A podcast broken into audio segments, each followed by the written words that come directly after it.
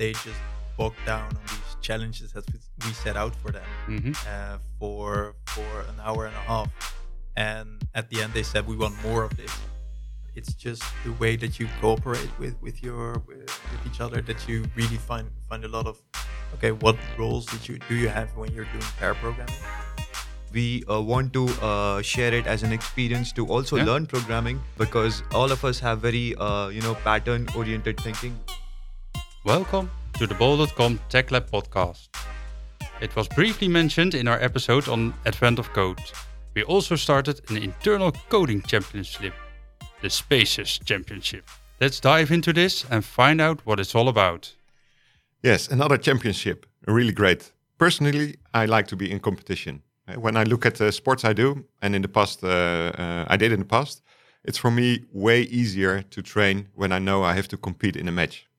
So it was for badminton I did in the past, and nowadays I do a running, so it's still I have to be in a competition for me to train. And next to the training aspect, it's also the competition element that always brings something extra. So you're dragged into the game, and you give something extra. So, yeah, I think it's quite interesting to find out with you guys. Do we have the same with the coding? And we talk about Spaces Championship. So let's introduce the guest, Peter Paul. Yeah, sure. So we have Harmen Prins. He's a software engineer in our forecasting data science team. He's been before on the show. It was back in the days in May of last year when we talked about forecasting with Eric Webber as well and data science. And we have Harsh, who's joined us somewhat more recently. And he's a software engineer, especially in the team with sharing data with our suppliers and other partners. Let's see. They basically organized the Space Championship. So let's ask them, what is the Space Championship? It's a great way to come together as a team and solve real-life puzzles in a form of programming puzzles, and compete along with your different colleagues to be the Spaces champion. Okay. So it's like a programming championship. Yeah, more or less. Okay. Hey, and what's great about making an internal programming contest? I think the most fun part about it, and also the reason why it's called fun programming is that you have these puzzles, and puzzles tend to attract a certain kind of person that I really like hanging out with. So what we also saw in the first session is that the people that showed up were really excited and had a lot of fun there, and they just bogged down on these challenges that we set out for them for an hour and a half, and at the end they said, we want more of this. Okay. So the fun part about it, I think, is that you get challenged, and in the end, some of the challenges were really hard, and barely anyone managed to solve them. Mm-hmm. And then I thought, okay, did we make it too hard? And then people said, oh, this problem is so challenging. I'm going to work on it tonight, and then when I finally solve it, I'm going to share it with everyone I know. So yeah, it really attracts a kind of person that's really, like you said, motivated to be as good as they are, and then really share it enthusiastically with everyone else. So So view from that point of view, it's like an evening where you organize board games. Then the people who like board games, they enter the room and they are there and they participate. But I guess it's open to everyone, right? Yeah, definitely. It's not only limited to any IT personnel. Mm-hmm. We want to share it as an experience to also learn programming. Because all of us have very, pattern-oriented thinking. We think in patterns. We are all problem solvers. Yeah. And if we present programming in nuggets of little puzzles, then it could be approached in a very interesting way. Okay. Exactly. So an anecdote that I have is actually the reason why it started was that Harsh noticed that I had joined an external competition together with my senior programmer, senior engineer, Eric Mulder, and he's really good at coding in Java. Yeah. And I actually don't have that much experience in Java, but we went to a Java coding competition together, and I could contribute even though I didn't know much about Java by just thinking about the puzzles in a general way, mm-hmm. and then give him hints like, oh, you should put it this way, and then he was like, okay, I can convert this to Java in this way. Okay. So even if you're not directly programming, I think you can still contribute and have fun that way. Yeah. So one of the things that led to this is that you actually won an external competition, right? Yeah. With Eric. Yeah, I saw the post on Workplace, and there's always so much content on there. And what attracted me was that he had quite a few board games with him, mm-hmm. and we both are into board games. So I was like, "Hey, how did he win board games?" And then I saw, "Oh wait, it's a programming competition." Okay. And then we had a coffee over it, and we decided, yes, let's do it internally. Okay. And a big advantage, and also interesting challenge for us to do it internally, is that. We can have puzzles oriented in BOL.com way. Mm-hmm. So present some interesting challenges that we face in our everyday work life into a format of puzzle, and then see if we can get something out of it. Exactly. So, and in that way, the puzzles that we have in the competition are less, let's say, generic than, for example, in an Advent of Code or in a more generic championship. Yeah. Okay, cool. Can you give an example of such a challenge you asked the people to solve? So it's not just the theme that we're changing for the people that we work with. It's also we get feedback from the people, and we know our colleagues, so we can talk to them and say, would this be a fun challenge for you? And that way we found out, for example, that we have two groups of people. Some people who have done this a long time, these specific challenges, and people who are new to it and just want to get started and want to have a nice platform to explore this space further.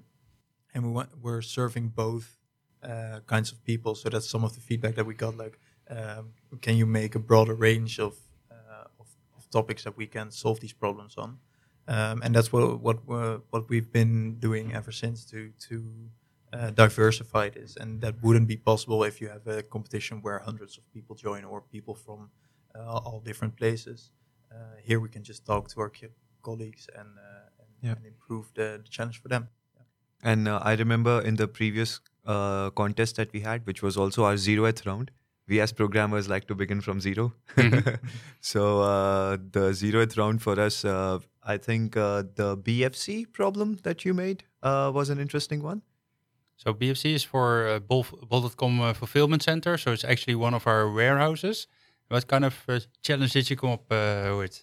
So on the one hand, you want your challenge to have a nice mathematical component, so you can actually solve the puzzle. And on the other hand, you indeed want to connect it to something that we've experienced in real life. So I've been working with logistics for the last year. Yeah. And I noticed that a lot of things that they do there are optimization problems. So I wanted to have some optimization math in there. Mm-hmm.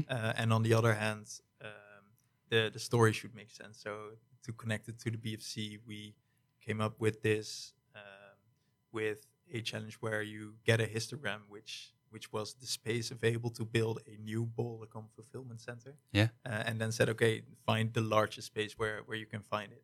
Mm-hmm. And that's that actually ticks all the boxes that we wanted. And I was very happy with that one. Okay, so it checks the box that you go for mathematical optimization.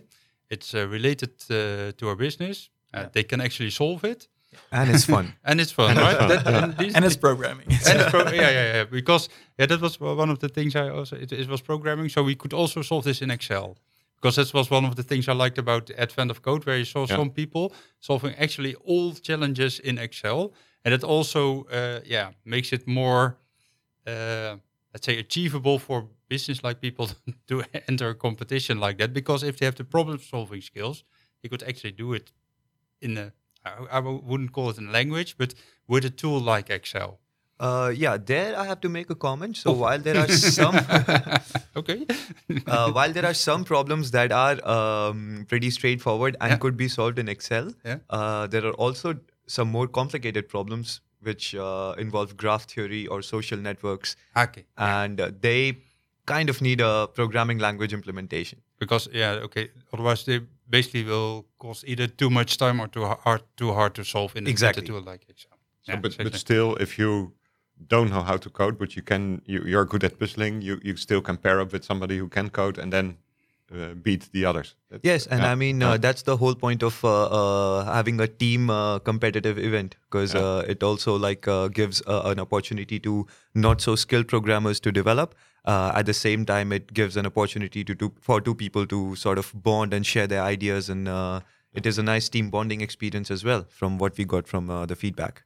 But I like the idea of maybe making it even broader and include non-programmers to maybe solve a different kind of problem.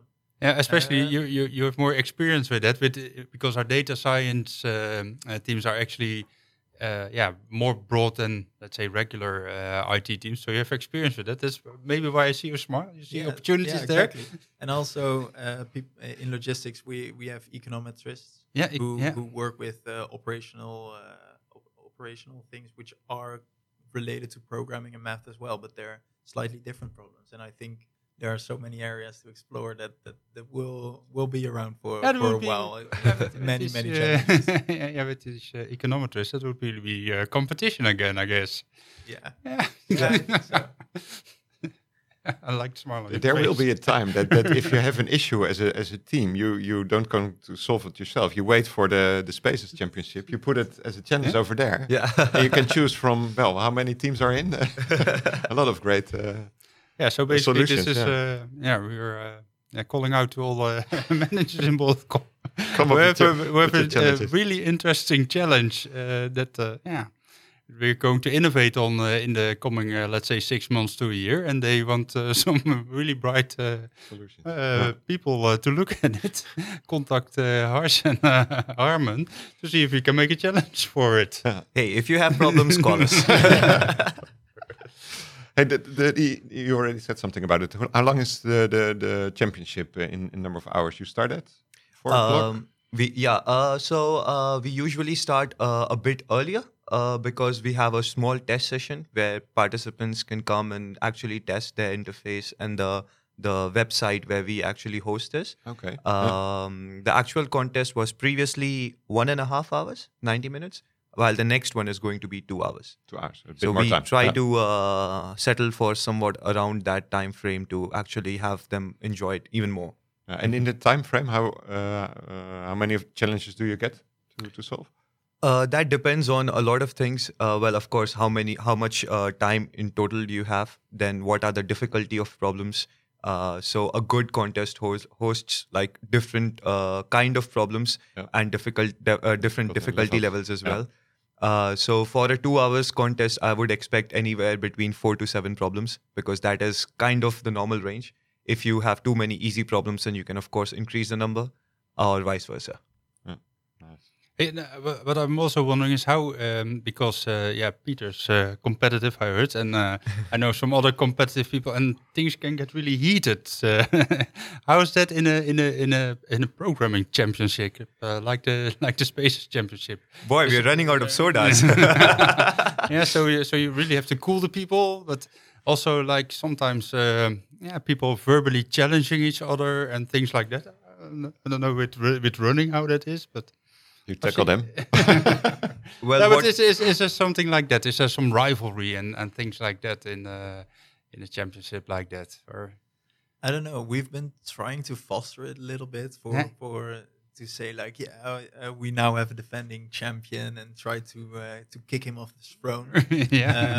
But in general, people are really nice and they more gather together and exchange ideas on how they solve the problem or. That epiphany moment that they had it, and they laugh about it together. So I think it's a lot more amiable. But maybe once the price becomes bigger, and then you see it in their eyes. You'll get the rivalries. I don't know. Well, what's really interesting is that we, when a team solves a problem correctly, let's say before the scoreboard freezes. Then they get a balloon which corresponds to the problem color. Mm-hmm. So if they solve, let's say, the first problem, they get the yellow balloon, the second problem, the green balloon. So you know from each other. Exactly. So there's always an advantage of looking around what's happening and which are the easiest problems to begin with. And what I also saw last time was that the Eureka moments were whispered. Because you can't shout that loud, oh, this is how it's going to be solved. Yeah. And other teams hear that as well. You can't, so you have to be careful. Huh? Yeah, yeah. So you can shout Eureka, but after that you have to be really... You have to whisper. Cool. Hey, and the Space Championship in itself takes next time 2 hours. But I'm also interested in your time to prepare something like this. Is that the same amount or... How does that work? I guess it will be a little more, I guess. Yeah. There are a few different aspects about organizing this. Mm-hmm. So one is, of course, the practical organization matters, like arranging the canteen and the catering services. And then as we get a bit more technical, last time we had a huge challenge on how to set up the platform which can host such a kind of a challenge. Mm-hmm. And if you go fully technical, then the biggest challenge which we have currently is making test cases for the problems. Yeah. Finding the problem, converting it into a BOL.com way, or the vice versa. Yeah. And then finding a test case which can test all the aspects of the problem, and to see if it is still efficient and within memory limits, and so on and so forth. Including all the edge cases and the corner cases. Yes. Yes. So that's the challenge for the two of you, or are there more people helping you out there with the test cases? We have more people helping us out. So Leon van Tegelen and Michaela are the community developers, and they are helping us out with a lot of the administrative part and brainstorming for new ideas and how to get people enthusiastic about this. Yeah. They've been really a big help. And without test cases, the previous defending champion, Eric Dalema, he is helping us out with one of the difficult problems because he is not participating in the next round. Okay, so he will helping out with the test case. Yes. Okay. You said something about the platform we are using for this. Yeah. Is it something you built yourself, or is this available and you have to set it up? And while the long-term idea was to actually build it ourselves, but then we actually measured out the cost and the benefits, and also, of course, the ease and simplicity of doing it. And then we settled for HackerRank. HackerRank provides us with a very clean and a simple interface, gives us exactly what we need. Including privacy, and the best is that it's free. For the way we use it, of course. Yeah. Nice. Yeah, maybe it's good to share that as well as show notes. Yeah. Show notes. Yeah, put it in show notes. So you're doing the preparation as organizers. If I do, if I join in as a participant, do I have to prepare as well, or is it just come to the I'll let Harmen take that. I think it's a good idea to prepare a little bit. Do a few of those puzzles beforehand. So if you've never done it before, it's going to be pretty hard to understand what's going on. For example, you have input-output relationships. So the puzzles have a description, but then also the input that you're going to get. So usually... if you have, for example, the problem that I mentioned with the histogram, then the histogram is really just a series of numbers that you get. And then one number says how many columns you have in your histogram, and then you have that amount of numbers on the next line, and you actually have to parse that. And that in itself is already it's a puzzle. Fairly tricky. Yeah. Once you get used to it, you'll do that part very quickly as well.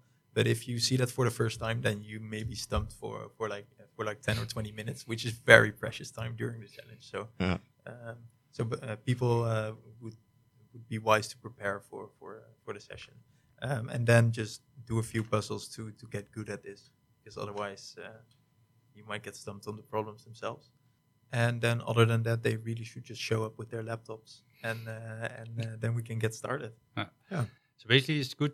Because the first thing that I heard you say, when there are like input and output kind of patterns that you generally tend to use in these challenges. So it's good to have them in your tool set to put it like that. So that you really know what if I have this kind of input, then I typically use this kind of. And so of course, how to parse the strings and how to split them up and get them in the right data format so that you can actually solve the problem. And I guess that something is also applicable for the output there, because you have to deliver your answers in a certain way. Yeah. Mm-hmm. And then of course the where the real problem solving is, and that's where all the basically you have to know your optimization algorithms. You have to have a very good idea of what kind of algorithms are out there to solve things. Yeah, there's just like a million of those out there. Yeah, and you can't know them all, of course. Exactly. So that's why we have the functionality of cheat sheets. Mm-hmm. So you can bring a cheat sheet of 25 pages, either electronically or physically, and then you can have anything written in there. Formulas, algorithms, or like efficient coding principles, which you can use during the contest. Okay. And could you give some examples of these efficient coding principles as well? Because I think the most common one is called dynamic programming, where you try to solve the problem in a way that you have sub-problems which are reused in your program. Okay. And then you just memorize those sub-solutions, so you don't have to recalculate them every time. Okay. And that can really improve the efficiency of the running time efficiency of your program. Yeah. And I think that's one of the most common ways of trying to solve the problem. And that usually makes a really big difference. So one of the test cases that we build tends to have a few thousand, 10,000, 100,000 items that you need to parse, and if you do it naively, if your algorithm isn't that efficient, then you are not going to be able to solve it within time. Yeah. So then you have to think, okay, how can I change my algorithm to use dynamic programming or any other technique to improve the running time? The challenge here is also that time is a huge resource for the programmers, and the time, not exactly the development time, but the execution time. Exactly. So how much time does your code take to deliver the correct answer? And we limit that to a certain amount of seconds, which depends on the difficulty of the problem, of course. And for that, you want to use very efficient either algorithms or principles. Like for Java, if you want to print something, then you would normally write system.out.print, and then you write your output over there. But the thing is that if you want to do it interactively, in which what I mean by that is that one print statement depends on one input statement, then what happens is every time the execution goes to the output screen, prints something, and comes back. And so there's a lot of ping-ponging involved. So something that you can use over there is a print writer, which collects all of your output at once and then dumps it in the end. This was one of the reasons why I failed one of the competitions in my past. So I remember this. You learned the hard way. Yeah. Hey, and then you did this first round of Spaces Championship. You collected comments from the participants afterwards. So kind of retro you did. Did they also share what they learned from it that they use in their daily work afterwards? It's also something you asked? It's not something we asked. And I can say for myself that it's just the way that you cooperate with each other, that you really find a lot of, okay, what roles do you have when you're doing pair programming, for example, and that you really have one person in the driver's seat who's just trying to output as much lines of code as possible, whereas the other person is taking a step back and looking at the problem, like, did we look at the problem from the right angles and think a few steps ahead? Okay, what are we doing on the next part of the problem already? And that's actually something that helped me improve my pair programming efficiency as well. And then in terms of writing efficient code, that's not really necessary in data science, because you just put everything in the cloud and then it scales up automatically. So that's not really a problem for me. But I can imagine that other people who have to work on a website that needs to process millions of requests, that they can get some benefit from writing really, really efficient code using the nice techniques that you learn from the programming competition. Yeah. Cool. Yeah. First of all, I don't hope PJ is listening to this for the cloud costs, but never mind. No, it's cool to hear that that you can indeed bring or use something you learn over there into your daily work, or not, and just have fun. That's also one of the reasons to do it. Of course, you said in the beginning. Yeah.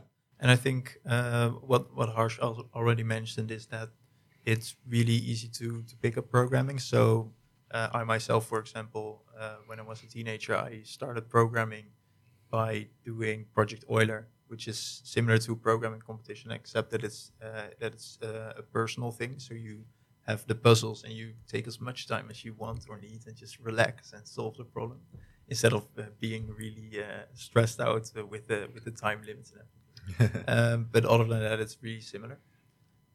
And I just learned a lot about math and primes and programming that way. And that really kickstarted my programming enthusiasm, really. Huh. So, yeah, I also started somewhat in a similar fashion. I had it in my school, but what made it more interesting for me was indeed such competitions, which I started solving online. There are many websites out there, and when I dived into it, I started actually learning a lot of mathematical formulas and laws from it, the law of logarithms and all of these by such contests. And yeah, it's just addictive. It's a fabulous way of learning. Yeah. Nice. Hey, yeah, before we go to the closing round, you already said, well, the next one is already coming up. Yes. I think it's only for BOL.com internally right now. Yes. But still, when is it? It's on the 20th of February, 2020. So they can sign up right now. Interesting date, right? Yeah. So you can do something with that in the challenges. Yes. That was already in the idea. Don't spoil it. But also, I like that you mentioned that it's only for people internally. We are heavily considering also doing a session with external people to just let them know what the atmosphere is here at BOL.com. So if you're listening from outside of the office, make sure to keep up to date with us, because at some point you might see an invite coming your way to have a competition with us. Well, and maybe you're saying wait for an invite. Maybe if people like to do that, just let us know on Twitter or the email or LinkedIn. And techlab at BOL.com. Yes. That's a good idea. Yeah. Okay. Yeah, let's go to the closing round. Yeah. Yeah. So, for our listeners, what's your most important takeaway about learning, or what did you learn, or what can they do with it? What's your most important takeaway? I think the most important takeaway is to have fun. Coding competitions are also called fun programming because if you have fun, you can go faster, and you actually can. Motivated for very long and just have fun. So. Yeah, and my important takeaway would be to actually be curious. Everything around us has a lot of mathematics and physics around it, and that serves us with contents about contest problems. But it's really interesting if you're curious. Nice one, Harsh. Yeah, cool. Curious, yeah. Yeah, thanks Harm and Harsh for your insights and sharing this story with us. And indeed, I think there's a lot of similarities with competition in sports, and you do that. And the addictive part is in there, but it should be fun. If you don't do it for the fun, then stop doing it. I like the addition you just made with the curiosity. It makes you really curious to what's more out there in this area of this challenge, and even in this talk, I can feel my curiosity to pop up there and see how that is going. Maybe even participate myself. But Paul, maybe we should sign in. Yeah. You can code, right? So I can do that. Just so you know, we have been efficient and fast, but hey, we take some of our own balloons. Then we can every now and then. Yeah, if you join, then you get pizza and drinks, huh? Okay. Now we'll join. Thanks for your stories, guys. Yeah. It's really good. Yeah. Thanks for having us. Yeah, thank you. And thanks for listening to this episode. If you like the episode, check some of the others and subscribe to our feed. Go to Spotify or iTunes, search for TechLab and subscribe. And if you have any questions or suggestions, find us on Twitter, LinkedIn, or mail us at techlab@bol.com. Hope to meet you in our next episode. Have fun.